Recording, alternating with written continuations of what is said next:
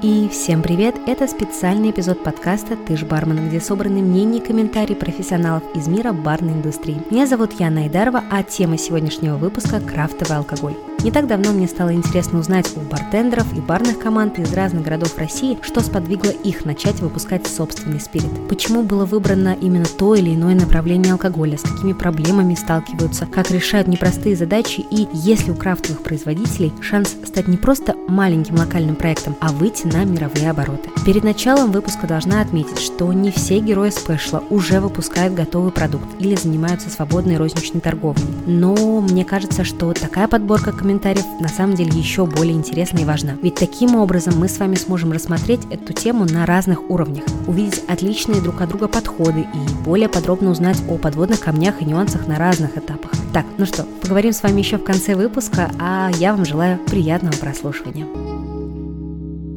Почему команда Followed Rabbits начала производить именно водку, а не какой-либо другой напиток? Ведь мы действительно больше ассоциируемся с агавой, текилой, мискалем и всем остальным, связанным с Мексикой. Это действительно так. Андрей Коробков, глобальный бренд-дипломат, словальник Russian Водка, старший бартендер команды Follow the Rabbits Family, Санкт-Петербург. Но почему мы начали делать именно водку?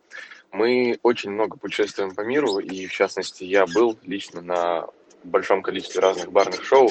Самое запоминающееся для меня, это, конечно же, BCB, которое проходит в Берлине. Потом второе, это было финское барное шоу. После этого это было London Cocktail Week. И на каждом из этих э, барных шоу у нас есть определенная активность, которую мы выполняем. Например, у нас есть работа на стенде. То есть мы работаем с каким-либо брендом алкоголя и делаем различные крутые ивенты. Второе, это у нас есть гестшифты в разных барах города. И третье, это у нас есть, э, грубо говоря, определенная лекция, либо презентация, либо мастер-класс, то есть какая-то теоретическая часть, которую мы доносим. И на каждом из этих мероприятий нас очень часто спрашивали, ребята, вы делаете очень крутой бар, у вас есть классная атмосфера, напитки, вы проводите и преподносите культуру Мексики в России именно так, как вы это видите вы, это здорово и круто, но вы же из России, когда мы сможем увидеть, попробовать, потрогать какой-либо настоящий русский напиток, то есть то, что ассоциируется с Россией. И поэтому именно мы стали делать водку, потому что наш традиционный, исконный напиток, который существовал уже очень много лет, у него было очень много названий, сейчас это называется водка, до этого это было столовое вино, до этого это были различные варианты крепких алкогольных питий. Мы решили делать именно то, что будет ассоциироваться с Россией и с русскостью, а не именно с Мексикой. Сколько времени ушло от начала до конца, от зарождения идеи до конечной реализации и презентации продукта? А на это ушло времени около 9 месяцев. То есть идея у нас родилась как раз таки примерно около марта, когда только-только начался коронавирус, и мы начали делать доставку в Палому Канти, у нас было очень много времени, и в этот момент к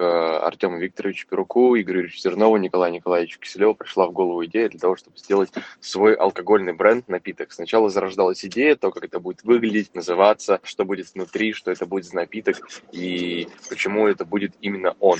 А уже после этого мы стали реализовывать его более глубоко. То есть, когда бары начали открываться, мы начали подкапливать чуть-чуть денег для того, чтобы самостоятельно, без участия каких-либо спонсоров, брендов, поддержки, запустить свою собственную водку, свой собственный бренд. На это ушло около 9 месяцев, потому что первая наша глобальная презентация именно водки, как напитка, вместе с теорией, вместе с лекцией, вместе с мастер-классом и вместе одновременно с гастрономическим ужином, это все прошло в ресторане Кукуко Игоря Гришечкина в декабре 2020 года. Водка «Целовальник» сейчас находится на этапе завершения договора с дистрибьютором. Что это означает? Это означает то, что прямо сейчас в Петербурге мы общаемся с тремя дистрибьюторами, с которыми решаем какие условия будут удобны для нас, для нашего бренда и для нашей уже будущей компании. Первым напитком из которых станет как раз таки целовальник Russian Vodka. Уже к завершению лета целовальник будет доступен в продаже для многих баров Петербурга, для многих ресторанов Петербурга, и у нас уже есть предзаказ на огромное количество бутылок. Единственное, что можем сделать, это показать целовальник, угостить целовальником, подарить целовальник, но именно какой-то розничной или оптовой продажи сейчас нигде абсолютно найти нельзя. Но это будет уже можно сделать через две недели. Целовальник это продукт хаусный или же продукт премиум класса? На самом деле, это вопрос очень хороший, потому что прямо сейчас эта водка находится на хаус-позициях в наших заведениях, Палома Кантина, Эль Капитес Бар и Талителла Кафе. Но все равно мы хотим, чтобы в дальнейшем эта водка была одной из лучших водок в мире. Во-первых, это самая первая водка, которая была сделана барной командой. Во-вторых, это продукт, которым мы действительно гордимся, как и любым другим нашим проектом, который был бы мы ни делали. Почему? Потому что мы сами беремся за все это. Даже само название целовальник, целовальник это профессия, это люди, которые делали свою работу хорошо. Это были обычные люди, то есть простые работяги, которые не были рождены в каком-то высшем сословии, которые не были э, выходцами из какой-то государственной семьи чиновников. То есть это были простые люди, которые хорошо выполняли свою работу. Мы действительно хотим быть такими же.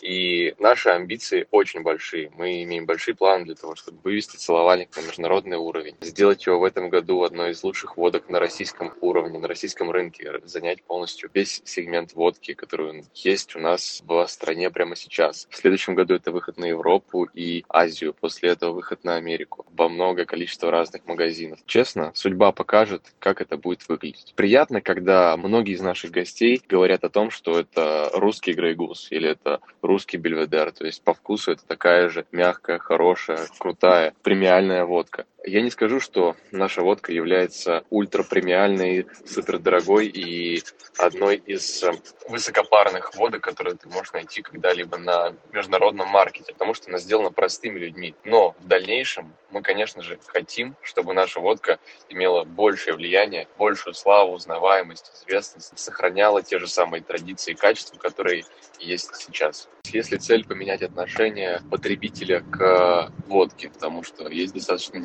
негативное отношение к этому напиток. На самом деле мы работаем в мексиканских заведениях, то есть Палома Кантина, Эль бар, итальянский бар, Тельтело кафе, и в каждом из этих заведений мы дарим нашим гостям, угощаем и даем пробовать как раз таки водку. И первым нашим собственным мнением о том, что эти люди могут подумать, это было, конечно же, ну, это водка, как эта водка может сочетаться с концепциями наших наших заведений, наших баров, наших ресторанов, ведь это же совсем отличается, и это по-другому. На самом деле, когда люди пробовали водку «Целовальник», я не услышал за полгода ни единого негативного отзыва, что человеку очень не понравилось, что ему было невкусно. Единственное, что я слышал когда-либо, это были, ребят, хороший продукт, мы будем его брать, это супер крутая водка, но вот такие-то такие небольшие дополнения. Но какого-то негативного, отрицательного последствия я не услышал ни одного из людей, которые попробовали целовальник. Точно так же было в 2015 году с Эль Капитас Бар, когда про мискаль все думали, что он сделан с мискалином,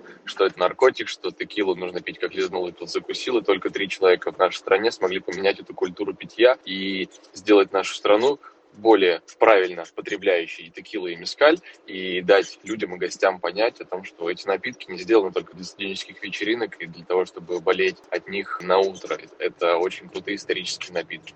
Точно так же с водкой. Это очень хороший, крутой исторический напиток, про который мы будем рассказывать истории. И мы хотим, чтобы люди относились к нему, конечно же, правильно, доброжелательно и с уважением. Но в то же самое время это очень долгий и длинный путь, который нам предстоит пройти, и мы сейчас находимся только-только-только в самом начале его. Есть ли у нас перспектива и желание примкнуть к какой-то большой алкогольной компании или оставаться независимым крафтовым производителем? Об этом можно думать одновременно и философски, и более практически, но всегда, когда ты делаешь что-то свое, своими руками, своей головой, тебе хочется, чтобы твой продукт был успешен, был востребован, и ты мог его реализовывать абсолютно в любой точке мира. То есть ты делаешь такой международный крутой бренд, который будет известен абсолютно любой точке планеты Земля. И с одной стороны, мы, конечно же, хотим сказать о том, что мы хотим примкнуть к какой-то алкогольной компании, сделать целовальник очень большим, продать его за несколько сотен миллионов, даже миллиардов долларов, но с другой стороны, это тот момент, когда ты родил ребенка, ты учишь его разговаривать, ты учишь его ходить, ты полностью видишь процесс его взросления это как, не знаю, мы создали страницу в Инстаграм, когда я радовался первым 100 подписчикам нашей страницы. Сейчас у нас есть три поста, но у нас есть каждый день есть сторис, у нас есть каждый день вопросы по 10 штук в директ о том, что, ребята, когда, когда уже будет водка, что с, с таким вашим отношением уже скоро нужно будет отговаривать ее не брать, а не говорить о ней. То есть люди очень много спрашивают, и ты видишь момент, который является точкой отчета всей истории. Посмотрим, как это будет происходить, потому что об этом очень тяжело говорить, но целовальник – это полностью наша водка, за которую мы отвечаем. Конечно же, есть шанс у российских крафтовых производителей выйти на международный рынок, потому что в этом нет ничего невозможного. Многие до производства целовальника и создания этого бренда считали, что это нереально сделать свой бренд э, своими силами, потому что никто не знал, сколько это стоит, никто, никто не знал, как это организовывать, где заказывать бутылки, кому обращаться, где делать спирт, где брать воду. То есть никто не понимал, как это делать. У нас у одних из немногих в стране есть такая экспертиза и привилегия делать свои алкогольные напитки. Но этим может заниматься абсолютно каждый.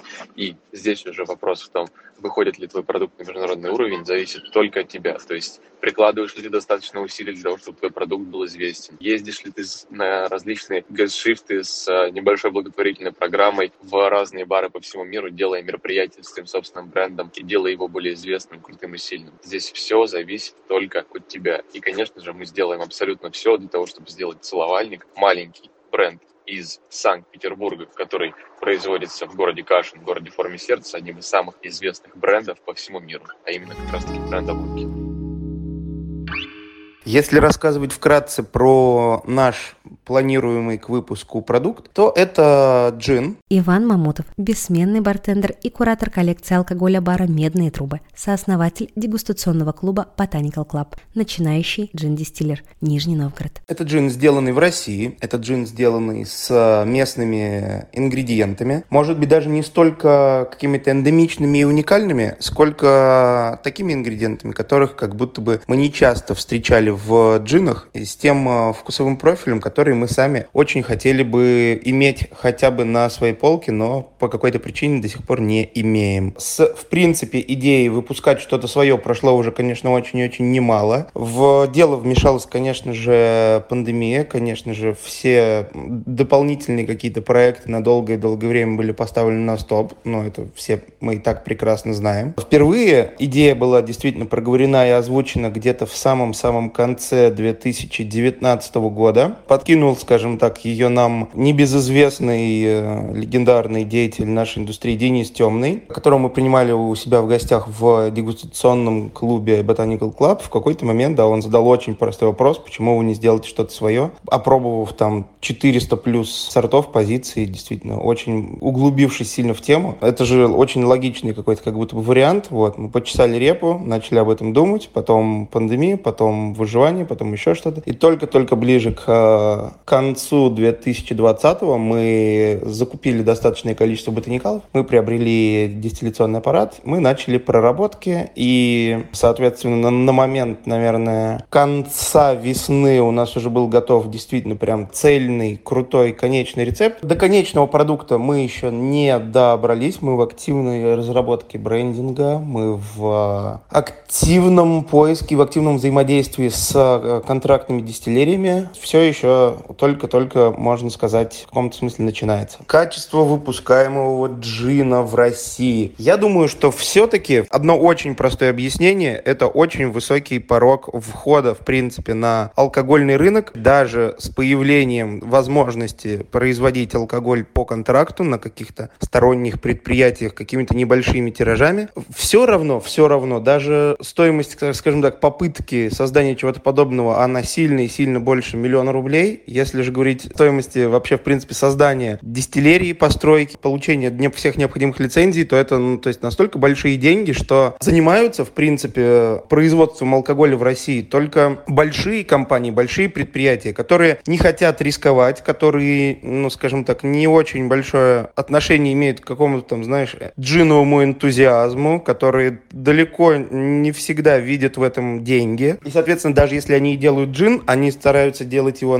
настолько низким в себестоимости, насколько это в принципе возможно, а также стараются держать отпускную какую-то продажную цену тоже довольно и довольно низкой, чтобы у продукта, который они выпускают, было хоть какое-то конкурентное преимущество перед импортными там качественными образцами. Поскольку очень и очень сложно даже ну, сделать какой-то крафтовый джин какому-то энтузиасту, у него есть четкое видение того, что он хочет делать, он знает, что такое качественный джин, он просто не имеет зачастую возможности реализовать продавать свои идеи. Большие игроки занимаются, скажем так, зарабатыванием денег. Маленькие, которые очень хотели бы выпустить что-то очень-очень качественное, у них не доходят руки или они решают просто не рисковать таким большим количеством денег. По поводу похожести нашего планируемого продукта на какой-то популярный или известный бренд. На самом деле задумка вообще, в принципе, изначально была в том, что, конечно же, должно быть какое-то отличие, конечно же, должна быть какая-то собственная идентика, должна рассказываться собственная история там, и так далее. Если же говорить все-таки не про маркетинговые байки, не про брендинг, а про продукт, то основной идеей нашей, даже помимо использования местных ингредиентов, это не уникальная совершенно история, это куда более высокая концентрация эфирного масла в самом джине, нежели в традиционных классических стилистиках, нежели даже в каких-то современных, легких, ненавязчивых таких джинах с очень коммерческим профилем, ну, то есть таким, который наиболее универсален среди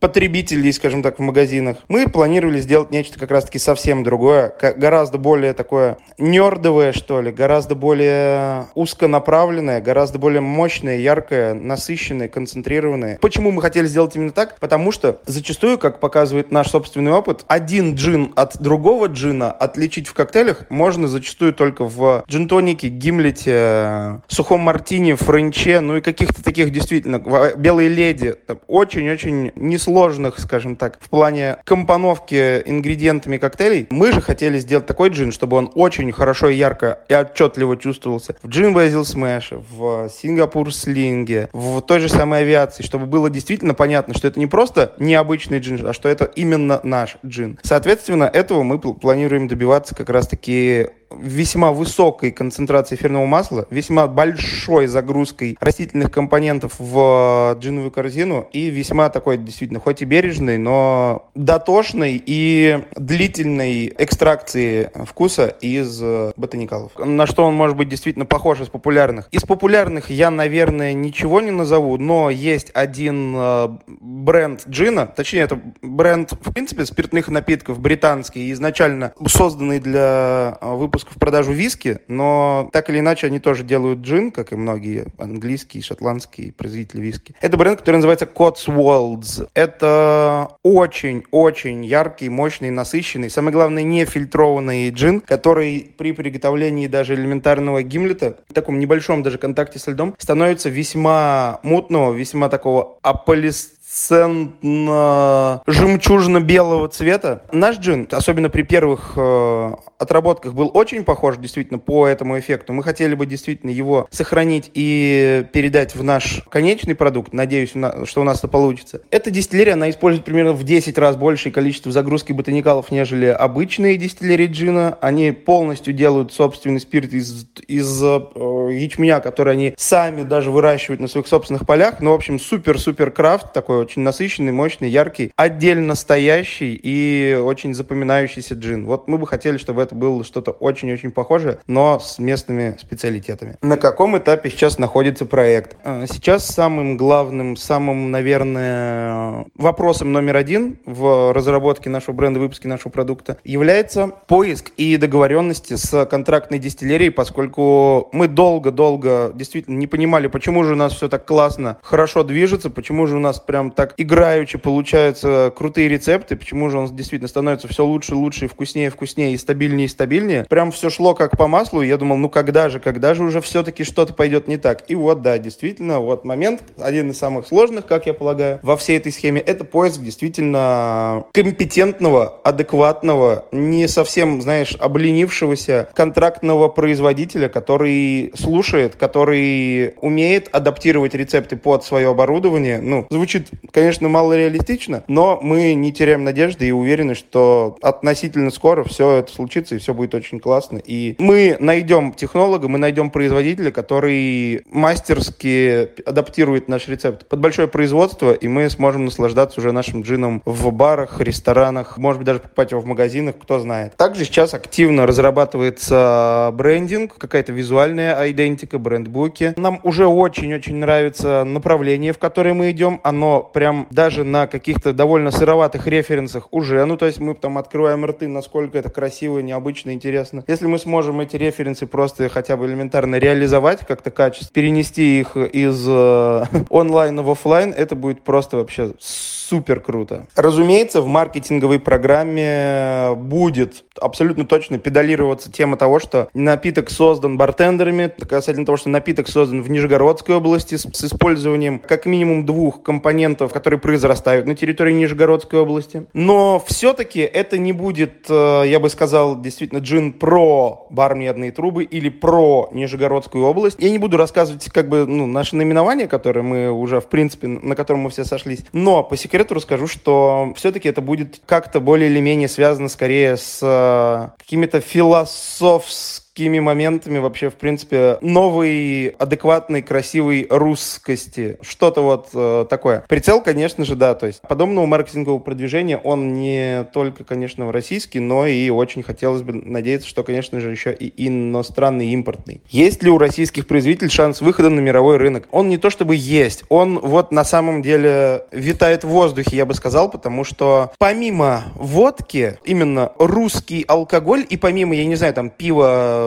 экспорт Балтика-7. Русский алкоголь практически, практически не представлен именно глобально на мировом рынке, если не говорить про какие-то там редкие гаражные вины, если не говорить там про, может быть, там Абрау Дюрсо или еще что-то такое. Если говорить все-таки глобально, то российские спиртные напитки, э, из-за того, что они практически не представлены в мире, э, я уверен в том, что на довольно большом количестве рынков новые российские алкогольные продукты будут встречены с довольно-таки живым интересом, вот, поскольку довольно часто людям просто интересно попробовать что-то, ой, ничего себе, аргентинский джин там с ербы маты, давай. Просто не потому, что мне нравятся маты, не потому, что мне там очень близка Аргентина, а потому, что это любопытно, интересно, я этого раньше раньше не пробовал, давайте сюда бутылку. Мне видится это как-то так. Я уверен в том, что особенно большой шанс на выход действительно из российского какого-то поля в более такое глобальное. Он, наверное, все-таки в меньшей степени завязан на крупных каких-то прям действительно мощных брендах, потому что на этой игровой площадке уже ребята довольно да- давно махаются из всех самых крупных алкогольных корпораций. Я бы сказал, что шансы как раз-таки гораздо больше у крафтового алкоголя, который, возможно, действительно даже будет поставляться какими-то небольшими партиями, но чем, наверное, реже, чем крафтовее, там, в кавычках, и чем э, необычнее будут такие спиртные напитки, тем будет лучше, тем они будут интереснее для иностранной какой-то клиентуры, и тем э, больше возможностей, скажем так, будет для дальнейшей какой-то, хоть и не супер быстрой, но все-таки экспансии на мировые рынки. То есть изначально даже, может быть,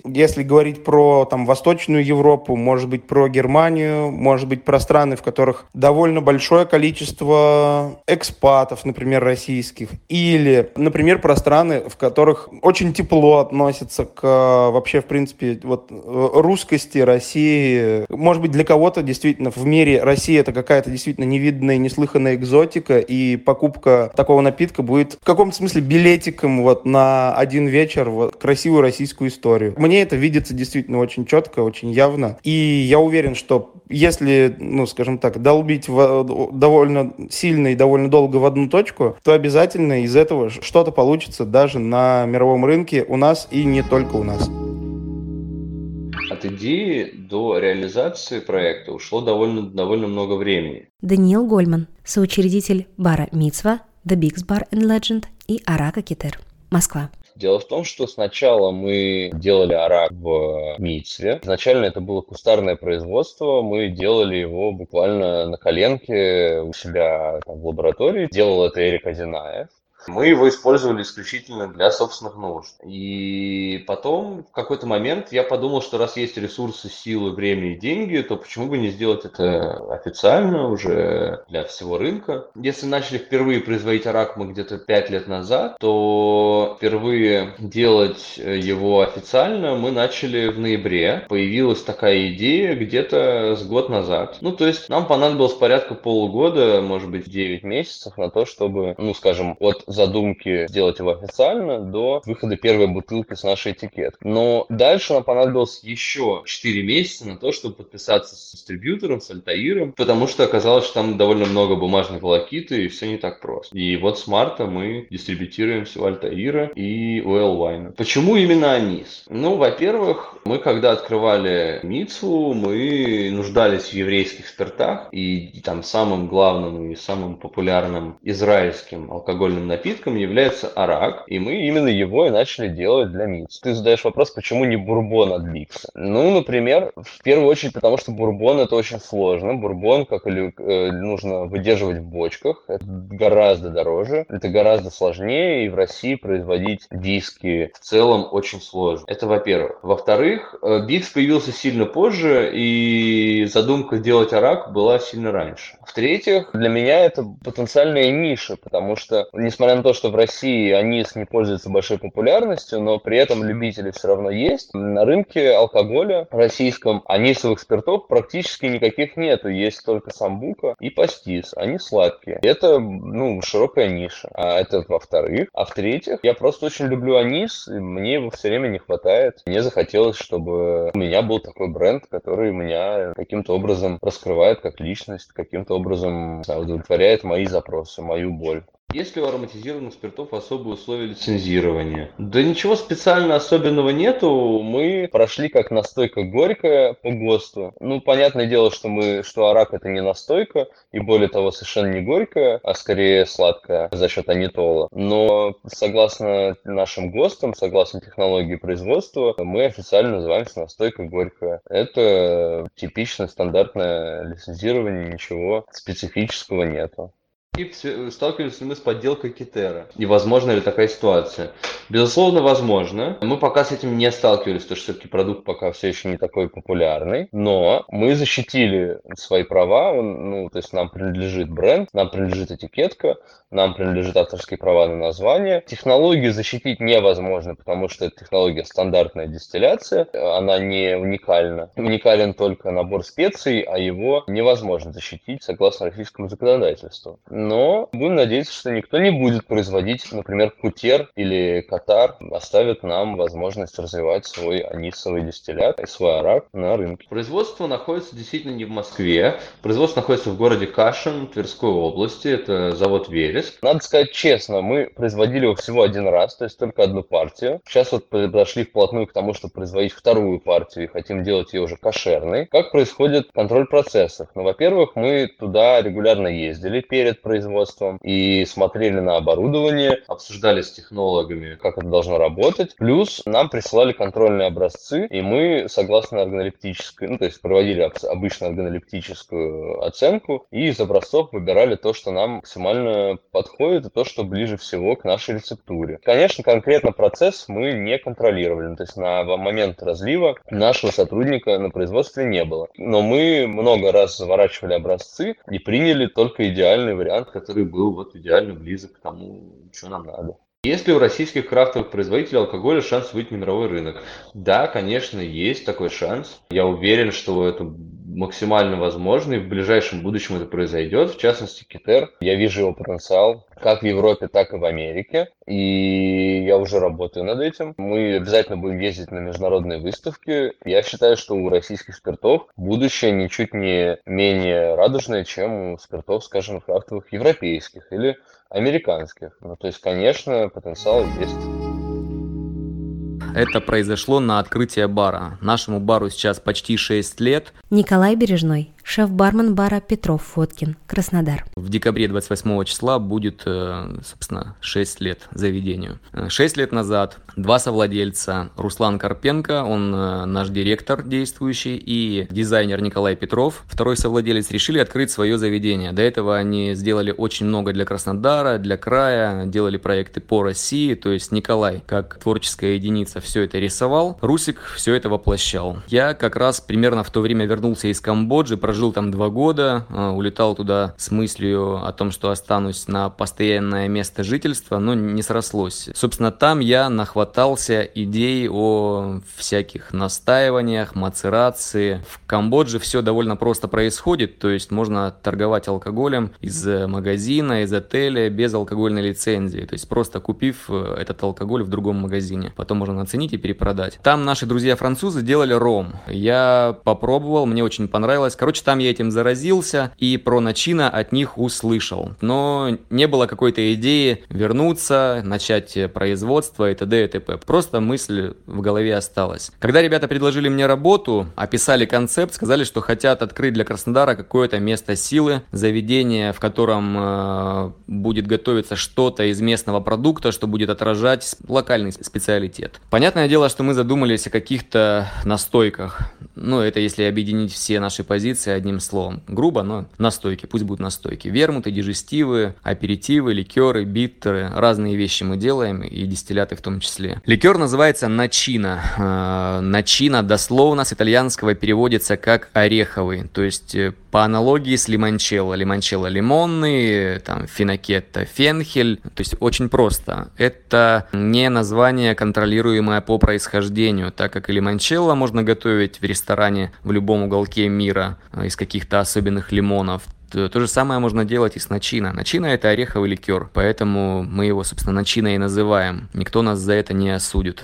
Это полноценный местный начина из, из местного продукта. Так что ошибкой это не является. Грецкий орех у нас растет. Есть друзья итальянцы. То есть, опять же, через какое-то время общения с, с нашими гостями, я подумал, что это отличная идея. Короче, мы всерьез задумались о настойках. Проконсультировались с ребятами-итальянцами. Я вспомнил э, то, что мне рассказывали друзья в Камбодже. Время было подходящее. То есть, у нас было время для того, чтобы собрать орех. Итальянцы это делают в ночь с 24 на 25 июня. И как они говорят, что в это время орех обладает э, особенными свойствами. То есть э, он еще не успевает затвердеть, находится, по-прежнему находится в зеленой кожуре, его называют молочным. Скорлупа еще не сформирована, ядро, которое мы употребляем в пищу, оно остается прозрачным, желеобразным, э, очень богатым витаминами. И так как они готовят это для своих семей, ну, относительно небольшими объемами, там 10 литров, 3 литра, пользуются какими-то стеклянными банками. У них даже есть традиция обычно в банку кладут нечетное количество орехов. Становится понятно, что все это относительно небольшими объемами готовится. Ножом все должно было резаться, теоретически. Но, как оказалось, у нас орех зреет несколько раньше, чем в Италии. Хотя в источниках, где я все это читал, опять же, из уст итальянцев, у нас это должно быть чуть-чуть позже. Но, тем не менее, орех оказался жестковатым, ножом его резать не получилось, нам пришлось оперативно собрать станок. Мы сделали такой металлический механизм, два швеллера, металлических, один чуть пошире, один поуже, они скреплены заборным навесом и, ну, собственно, под своим весом, если туда положить пятак орехов, они раскалываются. И также по направляющей, ну, по колее этого швеллера мы скидываем в стеклянные банки, ну, то есть одним щелчком раскололи в банку, раскололи в банку. Таким образом мы насыпью засыпаем банки этим орехом, заливаем алкоголем, мы пользуемся нейтральными спиртами. Для этих целей важна максимальная крепость, то есть порядка 96 10% спирта должно присутствовать в растворе. Иногда итальянцы готовят на граппе, если вдруг семья за занимается ее производством. Обычно такой начин они называют слабым, потому что, конечно, за время выдержки и после разбавления сиропом крепость становится ниже, существенно, классической рецептуры. Первая партия. Мы ее выдерживали около трех месяцев, собственно, практически так, как указано в источниках и в рецептуре наших друзей. На орехе настаивается три месяца, затем все это фильтруется, переливается в бутылку, бутылки, и некоторые семьи открывают, чтобы его употреблять молодой, как они называют, недозревший начина. Прочие рекомендуют э, уже фильтрованный, готовую смесь, готовый ликер выдержать в стекле порядка года, чтобы добиться баланса вкуса, и потом уже его можно употреблять. Конечно же, мы не смогли. Да, мы три месяца выдержали и стали его реализовывать. Вкус нас просто пленил. Ну, то есть, несмотря на то, что это было несколько не то,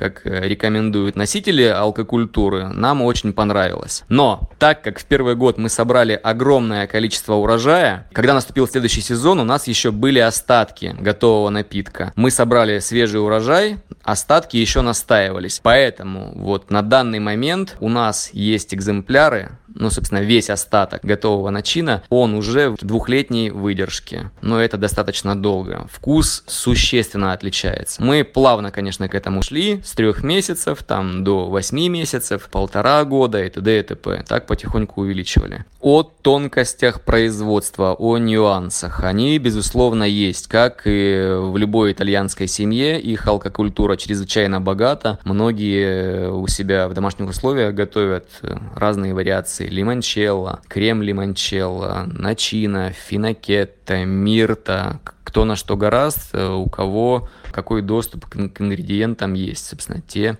и делают подобные ликеры. В начино очень часто добавляют всякие ингредиенты, такие как корица, гвоздика, лимонная цедра, мускатный орех. Мы стараемся делать аскетичный рецепт. Он нам очень нравится, то есть ничего кроме самого ореха. И, кстати, когда ликер уже готов, если не предупреждать, не рассказывать гостю, что там только зеленый грецкий орех, всем кажется, что состав очень богатый, очень много составной ликер. Люди чувствуют разные нюансы, приплетают туда, собственно, и корицу, и гвоздику, кардамон, чего там только нет, по их словам. На самом деле, в нашем случае это только ректификат, зеленый грецкий орех и небольшое количество воды и сахара. Мы не выкидываем, не выкидываем орех после приготовления ликера. Настой сливается, разбавляется сиропом, получается начина, а орех мы заливаем вином и готовим э, вина диночина. Это ореховый вермут, в Италии он так называется, вина диночина. Тоже очень классная штука. В современном мире, современной хорике свойственно ускорять все процессы. Времени становится меньше, потребителя становится больше, нужно чаще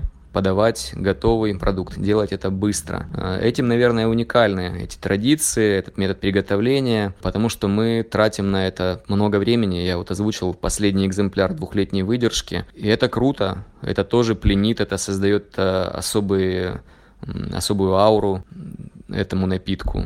То есть никакого сувида, ничего такого. Всегда стеклянная тара, всегда аскетичный рецепт, всегда в одно и то же время. Конечно же, у нас есть э, гости-итальянцы, друзья, которые к нам приходят в бар все время существования нашего бара. Они заметили нашу любовь и преданность э, к итальянской алкокультуре, так как в меню в разделе нашего самодела настоек наливок есть э, пару видов вермута, тот самый вина Диночина, классический вермут в стиле Амара, белый сладкий вермут, тот тот самый Начина, был даже биттер какое-то время свой. Есть Амара ликерного типа, мы его называем карловарским, но все-таки слово итальянское, то есть по большей части корни растут именно оттуда. Был свой Меланчелло, короче, порядочное количество итальянских классных ликеров нашего производства. Поэтому мы всегда спешим поделиться готовым продуктом с итальянцами, с нашими друзьями, чтобы услышать какую-то, услышать обратную связь. Все наши ликеры чрезвычайно им нравится. Единственное оно, говорят,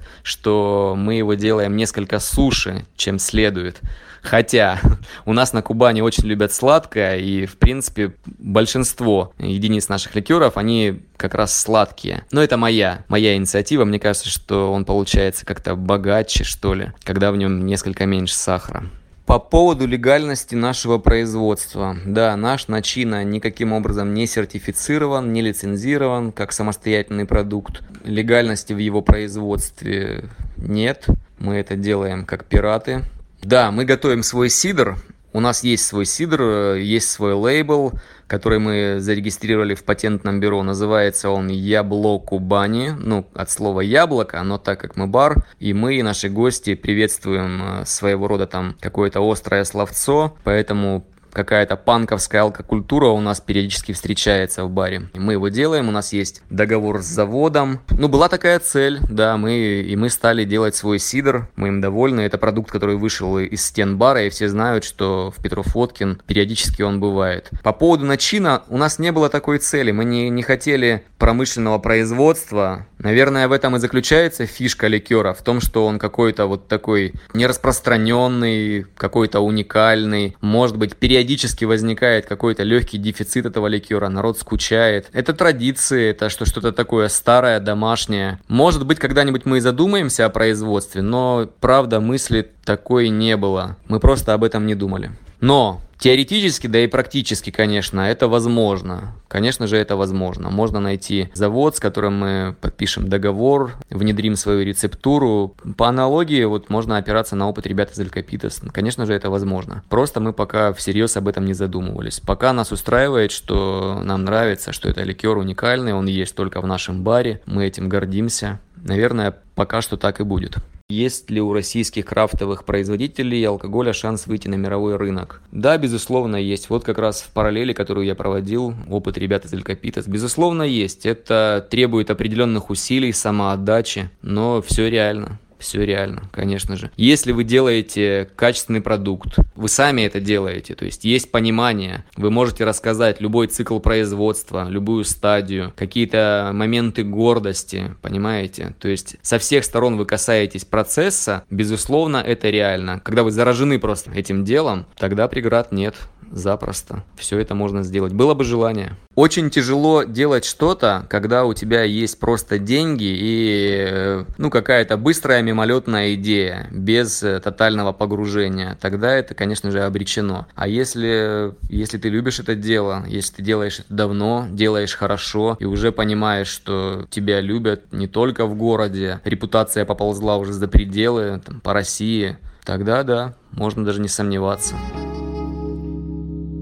Когда и почему решили производить собственный джин? Денис Пирожинский, барменджер Гетсби Бар, Пермь. Здесь все достаточно просто конец 14-го, начало 15 -го годов, время кризисное, цены стремительно растут, на хаусные позиции ого-го как растут, а бару нашему исполнился вот-вот только год. И из всех хаусных позиций выбор пал на джин, потому что его можно сделать самостоятельно практически где угодно. То есть была попытка просто оптимизировать себестоимость да, наших напитков. И, собственно, мы приобрели медный аламбик, взяли за основу рецептуру джина Бартер. Он производился в предыдущем баре нашего директора. Бар назывался Топка и находился в городе Челябинск. Ну и все начался долгий интересный процесс. Мы методом проб и ошибок начали создавать тот самый Gatsby's Gin, который многие знают сегодня. До сих пор мы в постоянном поиске совершенства, баланса вкуса и аромата, стабильности нашего продукта, вечно исследуем какие-то новые ингредиенты, их поставщиков. Ну и, к слову говоря, наш джин в данный момент это уже четвертое поколение, и его, кстати говоря, тоже ждет апгрейд. Но это уже совсем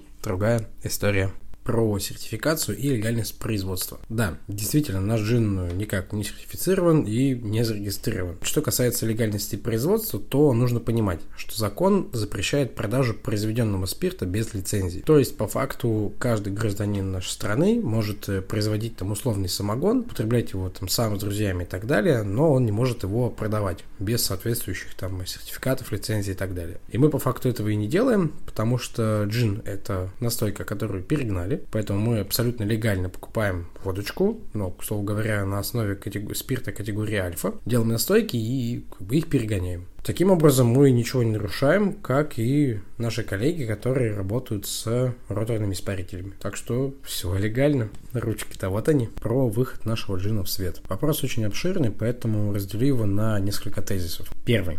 Для начала вообще выхода в свет любого продукта необходимо самим для себя понять, чего вообще мы хотим от попадания э, там, нашего джина в ритейл. То есть там его целевую аудиторию, стоимость, ценовую политику, там маркетинговые штуки, да, многие другие аспекты. Вообще это очень важно при выводе бренда в массы.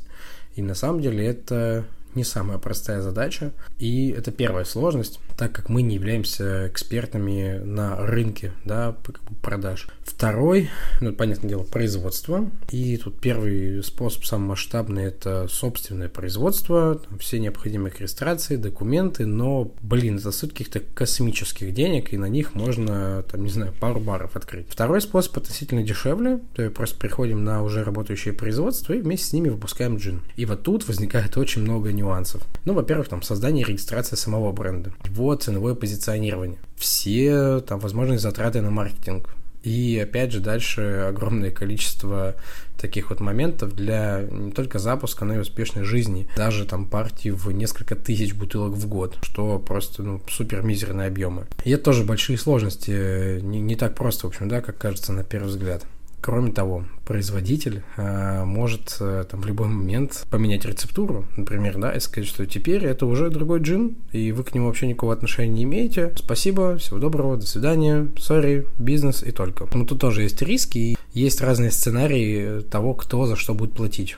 То есть это в любом случае бюджеты, и бюджеты вообще не маленькие. Ну так вот, даже если мы э, понимаем, что это за бренд, понимаем, э, как мы будем производить, даже если мы его запустили, то тут дальше вопрос, кому такой класс не нужен? То есть кто его купит? Потому что если мы посмотрим на, в принципе, статистику продаж алкоголя в России, то э, продажи э, там водки, например, они исчисляются миллионами децилитров в год, десятками миллионов. А продажи, например, джина или рома, они исчисляются исчисляются десятками тысяч децилитров в год. Так вот, э, даже со скидкой на то, что доля продаж джина в России это капля в океане, мы еще сюда накидываем момент о том, что рынок джинов, он, ну, он капец как перенасыщен. Джинов реально очень много. Там лет 5-7 назад было зарегистрировано в мире, да, меньше тысячи наименований джинов. А спустя, ну, буквально там по-моему, году, в году к 19 да, к концу было зарегистрировано уже почти 7 тысяч наименований джина. Из них, понятно, многие рвутся на, российский рынок, потому что, да, все-таки при небольших объемах продаж э, доля этих продаж, она растет очень серьезно. По-моему, за 20 пандемийный год продажи джина там увеличились там процентов, по-моему, на 40, на 50, то есть прям сумасшедший рост. Но даже при понимании всего этого, люди, которые занимаются производством, продажами, маркетингом,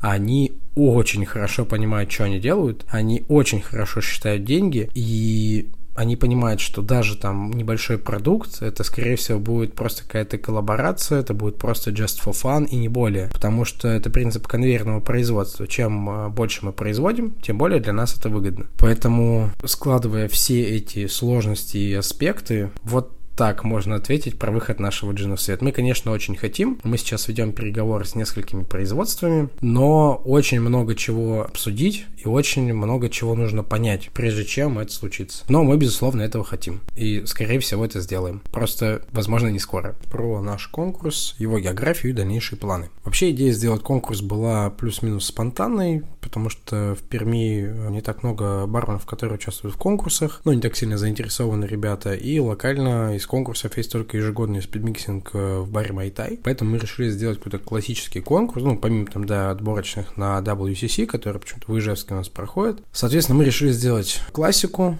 классический конкурс в стиле ревущих 20-х нашего бара, где мы производим джин и готовим коктейли на его основе, то есть это у нас и муншайнерство, и бутлегерство под одной крышей, все супер классно. Плюсом к этому мы на тот момент находились на том этапе работы с нашим джином, не то чтобы в, в каком-то тупике, но просто мы были в поиске, скажем так. И нам нужно было понять, как наши коллеги видят э, наш джин со стороны, как они захотят использовать его в коктейлях, что они в нем откроют, и вот это вот все. Поэтому я просто закинул кинул в сумку 12 бутылок джина, распечатал 12 правил конкурса, которые мы с ребятами с командой написали, и просто пошел по всем барам, которые топят за коктейли, приглашая всех участвовать по одному человеку от бара. И все, конкурс у нас состоялся, было очень камерно, душевно, атмосферно, потому что все друг друга как бы знают, какая классная тусовочка у нас собралась. Провели мы, кстати, его 10 апреля, а это для нас дата символическая, это дата выхода романа Фрэнсиса Скотта Фитджеральда «Великий Гэтсби в свет», поэтому такой вот символизм у нас небольшой получился. Ну и подводя итоги первого конкурса мы решили расширить географию до соседних регионов,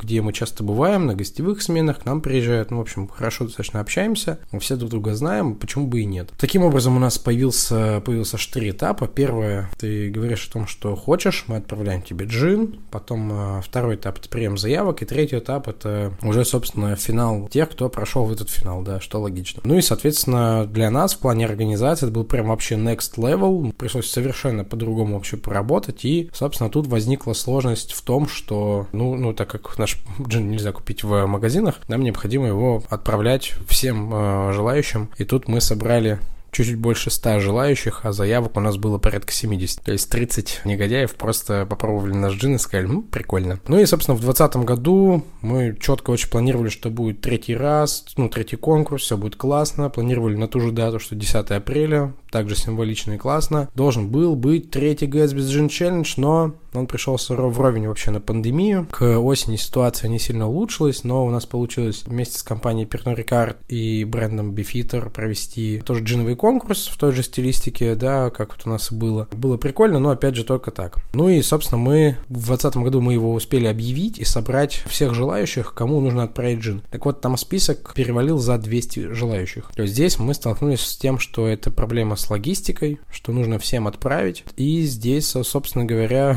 у нас к этому году подходит все таким образом, что нужно как-то вот этот э, затык э, решать. Соответственно, либо мы просто коллаборируемся с каким-то брендом, либо мы дожидаемся выхода нашего джина в ритейл, и ребята все смогут его приобрести, э, проработать, и, собственно, под его эгидой приехать. Это уже будет определенная маркетинговая стратегия да, нашего, нашего бренда будущего. А проводить онлайн тоже не хотелось, потому что у нас концепция все-таки живых выступлений, во-первых, во-вторых, собрать собрать большую тусовку всех вместе, чтобы все увиделись, пообщались, затусили. Там в Перми, когда приехала куча народу из баров, и все пошли в трипы по всем барам, это было, ну, прям супер круто. Поэтому в этом году, я думаю, мы сделаем в том или ином формате. Это будет э, чуть позже, осенью. Точно будет. Ждите, мы все объявим. Следите за всеми нашими обновлениями про российских крафтовых производителей и возможности их выхода на мировой рынок.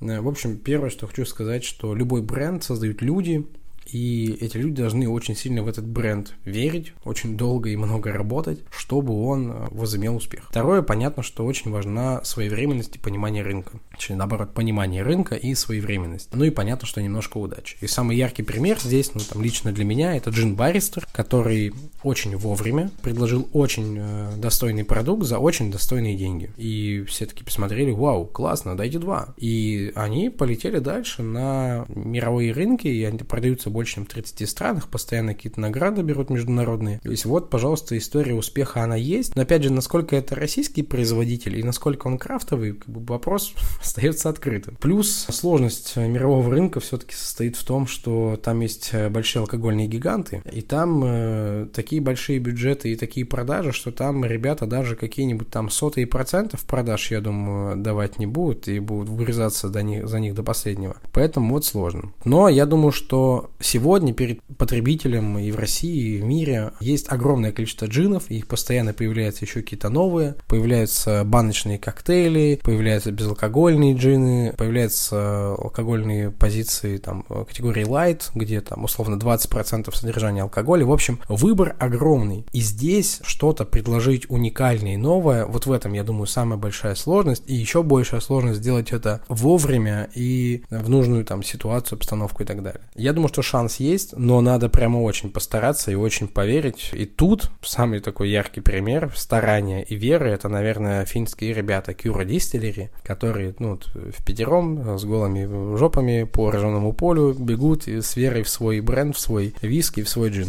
Тоже в свое время очень круто качнули джиновый рынок и вообще раскачали его очень классно. Начну по порядку. Владимир Колганов, шеф-бартендер «Диктатура Эстетика Бар», совладелец Rocket Tonic и Джина Джинтиэл, Москва. Это джин, название у него пока что джинтл, не знаю, все может быть, все может быть изменится. Это классификации он, наверное, относится к London Dry. По вкусу это что-то будет действительно уникальное, такого на рынке просто нет. Проект сейчас находится в стадии мы, в общем, делаем торговую марку, запускаем digital, и скоро будет уже первая варка на заводе. Вот, собственно, так. Я вообще считаю, что джин идеальнее всего создавать вот барменом, миксологом, потому что мы постоянно экспериментируем с сочетаниями разных вкусов, и джин это как раз-таки и есть сочетание разных вкусов во главе с можжевельником. И делать его не супер долго, что самое главное, да, то есть если там мы делаем какие-нибудь там виски, ромы и так далее, все, как правило, там выдерживается достаточно длительное время. Здесь нужна выдержка только для того, чтобы поженились там вода с, со спиртом спиртом. Вообще, где-то в самом начале работы барменом я думал о том, что очень хочу сделать свой алкоголь. Появился сначала безалкогольный продукт Rocket Tonic, и следом где-то через полгода после запуска Рокета я начал экспериментировать, То есть это было где-то три с половиной года назад. Начал экспериментировать на медном перегонном кубе и потихонечку разрабатывать рецепт. Поэтому связь, конечно же, есть. Раз есть э, тоник, должен быть и джин. У нас бар Джин Этерия, так Поэтому очень хотелось выпустить вот эти два продукта, без которых не может существовать ни одна джинетерия. Естественно, Rocket это был не пробный продукт, он намеренный. И опыт, конечно же, Rocket Tonic э, сильно помогает запустить продукт, потому что запуск любого продукта, он плюс-минус похож. Тут еще схожесть в том, что там и там есть производство, там и там э, есть завод, есть маржинальность, ну и все-все-все-все остальное. То есть, конечно, опыт помогает с тоником создавать джин. Маркетинг, ну не знаю, пока вообще сложно сказать, будет ли он связан с рокетоником или нет. То есть я его запускаю отдельно, а в будущем, когда мы уже запустимся, когда появится бутылка с акцизой, тогда и будет понятно, будем ли мы двигаться вместе. Но я думаю, каким-то образом вместе мы точно будем двигаться, да, потому что тот и тот мой продукт, и посмотрим, будем ли мы объединяться на совсем или просто будем делать какие-то прикольные коллаборации. Но самое главное – получать удовольствие от процесса. Если удовольствие есть, то значит вы на правильном пути. Двигайтесь, не останавливайтесь и верьте в то, что вы делаете. Конечно, есть выход на мировой рынок. То есть я общаюсь сейчас с разными заводами и понимаю то, что сейчас в этом году каждый завод алкогольный выпустит э, новую марку джина разных категорий. В основном это будет дешевый наш продукт, вот он будет в категории премиум конечно же, есть выход на мировой рынок, потому что, ну, мне вот как бару джинетери с э, кучей джина, я много всего перепробовал и считаю, что очень достойный продукт. Главное, чтобы заводы, крупные бренды, вот крупные заводы, они понимали то, что дело не только в низкой себестоимости и высокой маржинальности и в гигантских объемах, а еще и все-таки в качестве. Я думаю, сейчас скоро это поймут, уже некоторые поняли, и эту волну должны все все-таки подхватить, я думаю, все. Не хочу раскрывать все детали раньше времени, но из того, что можно узнать уже сейчас. Марк Ульрих, бар-менеджер бара «Коробок» и ресторана «Техникум», Москва. Это будет э, первый российский супер премиум джин. Он называется Sample 9, то есть образец номер 9. Это номер рецепта, который из десятков образцов в нашей лаборатории я решил воплотить. И также он состоит из 9 ингредиентов. Если честно, немного странно публично произносить название продукта до его выхода, потому что это что-то еще не существующее. И оно даже мне кажется немного странным, но я много раз убеждался, что название имеет посредственную роль и успехи продукта. Главное, чтобы за ним стояла какая-то идея, а у нас она есть. Кстати, когда мы выбирали название для нашего бара, мы трое испытывали небольшой стресс на эту тему, потому что нам хотелось э, чего-то многовесного, монолитного и, наверное, даже немного пафосного. А сейчас я, конечно, рад, что нам удалось этого избежать. Возвращаясь к джину, я хочу, чтобы этот продукт э, поставил Россию на мировую арену в этой категории и не столько по продажам, но в первую очередь по качеству, восприятию и премиальности. Так как уже есть продукты с хорошими продажами, продуктами, но о качестве отдельно как напитка, а не ингредиента бюджетных коктейлей говорить не приходится. Также это продукт не только с классическими ингредиентами, произведенный в России, а в том числе и высказывания на тему России и наших локальных ингредиентов, за которые, кстати, совсем не стыдно. Например, саган дайля, трава шаманов из Бурятии, а также листья смородины и, что самое главное, ветки смородины, которые мы открыли для себя пару лет назад и впечатляли им гостей на наших э, гестах во многих азиатских странах. На данный момент, если все пройдет по плану и без изменений, я планирую выпуск джина перед новогодними праздниками. И если исчислять до этой даты, то проект воплотится за три года с а, момента идеи и начала экспериментов. Первые два года мы экспериментировали в лаборатории на вакуумном дистилляторе, и, может, до конца еще я и не понимал, чем это все закончится. Но последний год я регистрировал товарный знак и активно переносил технологию в условия заводского производства. Так как это не одно и то же, что перегонка в вакуумном дистилляторе, я перепробовал уже очень много рецептов и и внес очень много правок. Это в какой-то мере сложное и отчасти интуитивное занятие, потому что у тебя есть куча ингредиентов в перегонном кубе, и тебе по вкусу нужно понять, какая нужна концентрация, какой технологией обработать ингредиенты, какой ингредиент нужно уменьшить, а какой наоборот увеличить. Все это, конечно, рождает множество сомнений, и кроме того, каждый раз приходится перегонять большой объем джина, чтобы просто его попробовать и вылить все, что ты сделал, и признать, что нужно работать и перегонять снова и снова и так по кругу. Но, наверное, нужно это просто принять. Как говорит мудрость, мастер ошибался больше, чем кто-либо другой пытался. Качество выпускаемого джина. Я думаю, все просто. Во-первых, серьезные производители, как и любой большой бизнес, неповоротливы. И чтобы понять тренд, оценить запрос и выдать относительно него релевантный продукт, на это уходит много времени. И если у тебя не компания в инновационном конкурентном бизнесе, а рынок алкоголя вынужден признать таким не является, он давно устаканился и тут делят территорию исторически сложившейся компании и бренды. А новинки, если и есть, то они редки и отражают скорее подражание и желание отобрать часть рынка у конкурента, чем инновационность. Думаю, есть исключения, и на ум сейчас, конечно, приходит парочка, но в целом это ничего не меняет. В этой связи второе.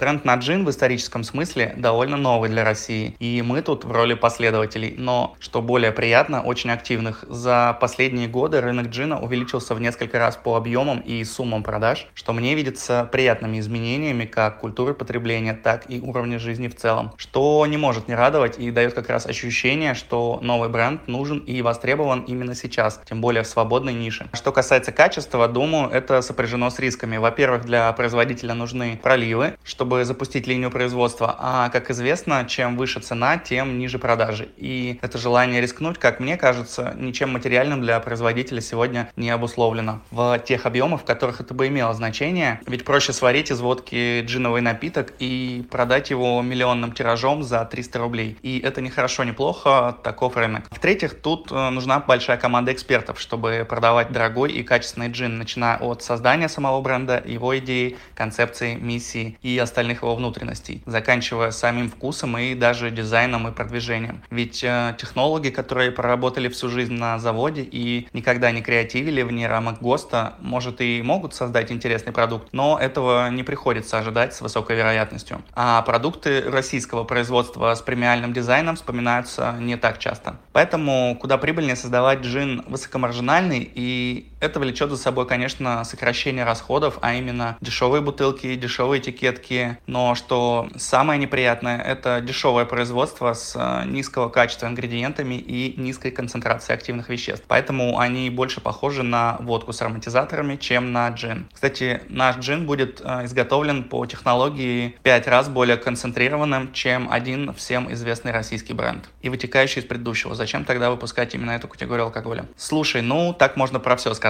Когда-то Франция не была лучшей в виноделии или Италия в одежде. Это раз. А второе, я мыслю немного иначе. И в текущем процессе все ускоряющейся глобализации, я думаю, что есть люди, которые делают продукт, и истории, которые за ними стоят. Сейчас мы впервые в истории находимся в моменте, когда больше людей умирает от обжорства, чем от голода. В этом смысле мы перестаем мыслить функциями. Для нас становится важно, как и что мы потребляем. По крайней мере, для сегмента, на который мы нацелены. Но в любом случае тенденция ведет в эту сторону. Поэтому можно найти много ответов на этот вопрос, хоть для многих это прозвучит странно, но у людей есть запрос на русскость. Мы, как и все, хотим гордиться нашими продуктами, и эти шутки про российское качество, вероятнее всего, защитная реакция, обесценивание. На самом деле мы много в чем преуспели, и вопрос времени, когда фраза «джин из России» будет иметь позитивный смысл. Ну и понятно, что есть аудитория, для которой цена не имеет значения. Также креативные люди, инноваторы, пионеры, которые нацелены на лучшее и самое интересное для себя. Также в рамках уже озвученной глобализации для многих людей становится неважным origin продукта. То есть мы уже в массе своей практически не говорим, это сделано в Италии, испытывая при этом а, легкое ощущение элитарности. Нет, напротив, мы уже давно привыкли, что вещи даже люксовых брендов шьют в Камбодже или Индонезии, электронику собирают в Корее или на Тайване и так далее. В этом смысле куда большее значение имеют потребительские свойства продукта, а в суперпремиальном сегменте и способность продукта удовлетворить потребность в причастности, может даже каком-то духовном опыте. В общем и целом, это все не только про то, что Лондон Драй можно купить и за косарь. Ну, про предзаказы не совсем понятно, не думаю, что кто-то загодя будет всерьез что-то предзаказывать в контексте джина. Да, и у нас такой необходимости нет. Думаю, это лишние и неэффективные действия на данном этапе. Про анонс не знаю, права ты или нет, у меня в голове скорее схема, в которой нужно громко стрельнуть с релизом, а потом не забывать вовремя перезаряжать патроны. А новости про барные команды, которые много лет хотят выпустить свой джин, меня не сильно интересуют. Я, если честно, даже не знаю о них. Надеюсь, что вскоре услышу, но это никак не влияет на мои действия. Я иду своей дорогой и меня ждут мои последствия. Вдобавок, собираться и сделать – это два разных направления жизнедеятельности. Желание и намерение, как вы знаете. В любом случае, если у кого-то еще получится это сделать, я буду рад и первый поставлю их продукт в свои заведения, потому что испытываю уважение к людям, которые создают продукты, а не рассказывают, чем плохи продукты других. Поэтому из двух известных мне российских релизов я поставлю оба в свои бары. Это водка-целовальник от ребят из El Capitas, которым, кстати, большой респект. Чувствую даже с ними какую-то ментальную связь очень интересные и глубокие ребята. А также Арак Китер от Даниила Гольдмана, очень талантливого и целеустремленного владельца баров Мицва и Бикс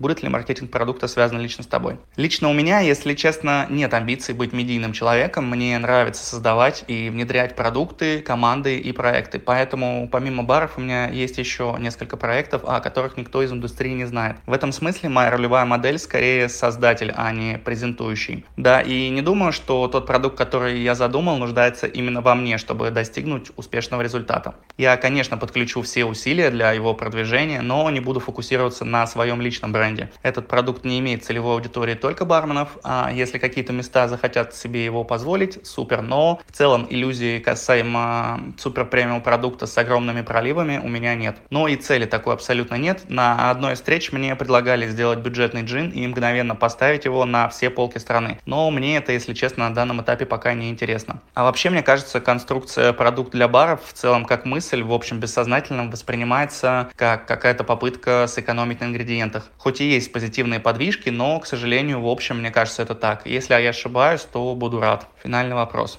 Да, конечно, мир становится меньше, глобализация не останавливается, можно сотрудничать с кем угодно и воплощать свои задумки. Стало как никогда просто. Также у меня в планах экспансия мирового рынка, и я веду на эту тему переговоры с известными на международном рынке игроками. Также думаю, дорогой джин как в производстве, так и на полке магазина, куда легче будет восприниматься и продаваться в странах с другими валютами расчетов. Я всем желаю осознать свою глобальную цель. Мне кажется, это важно.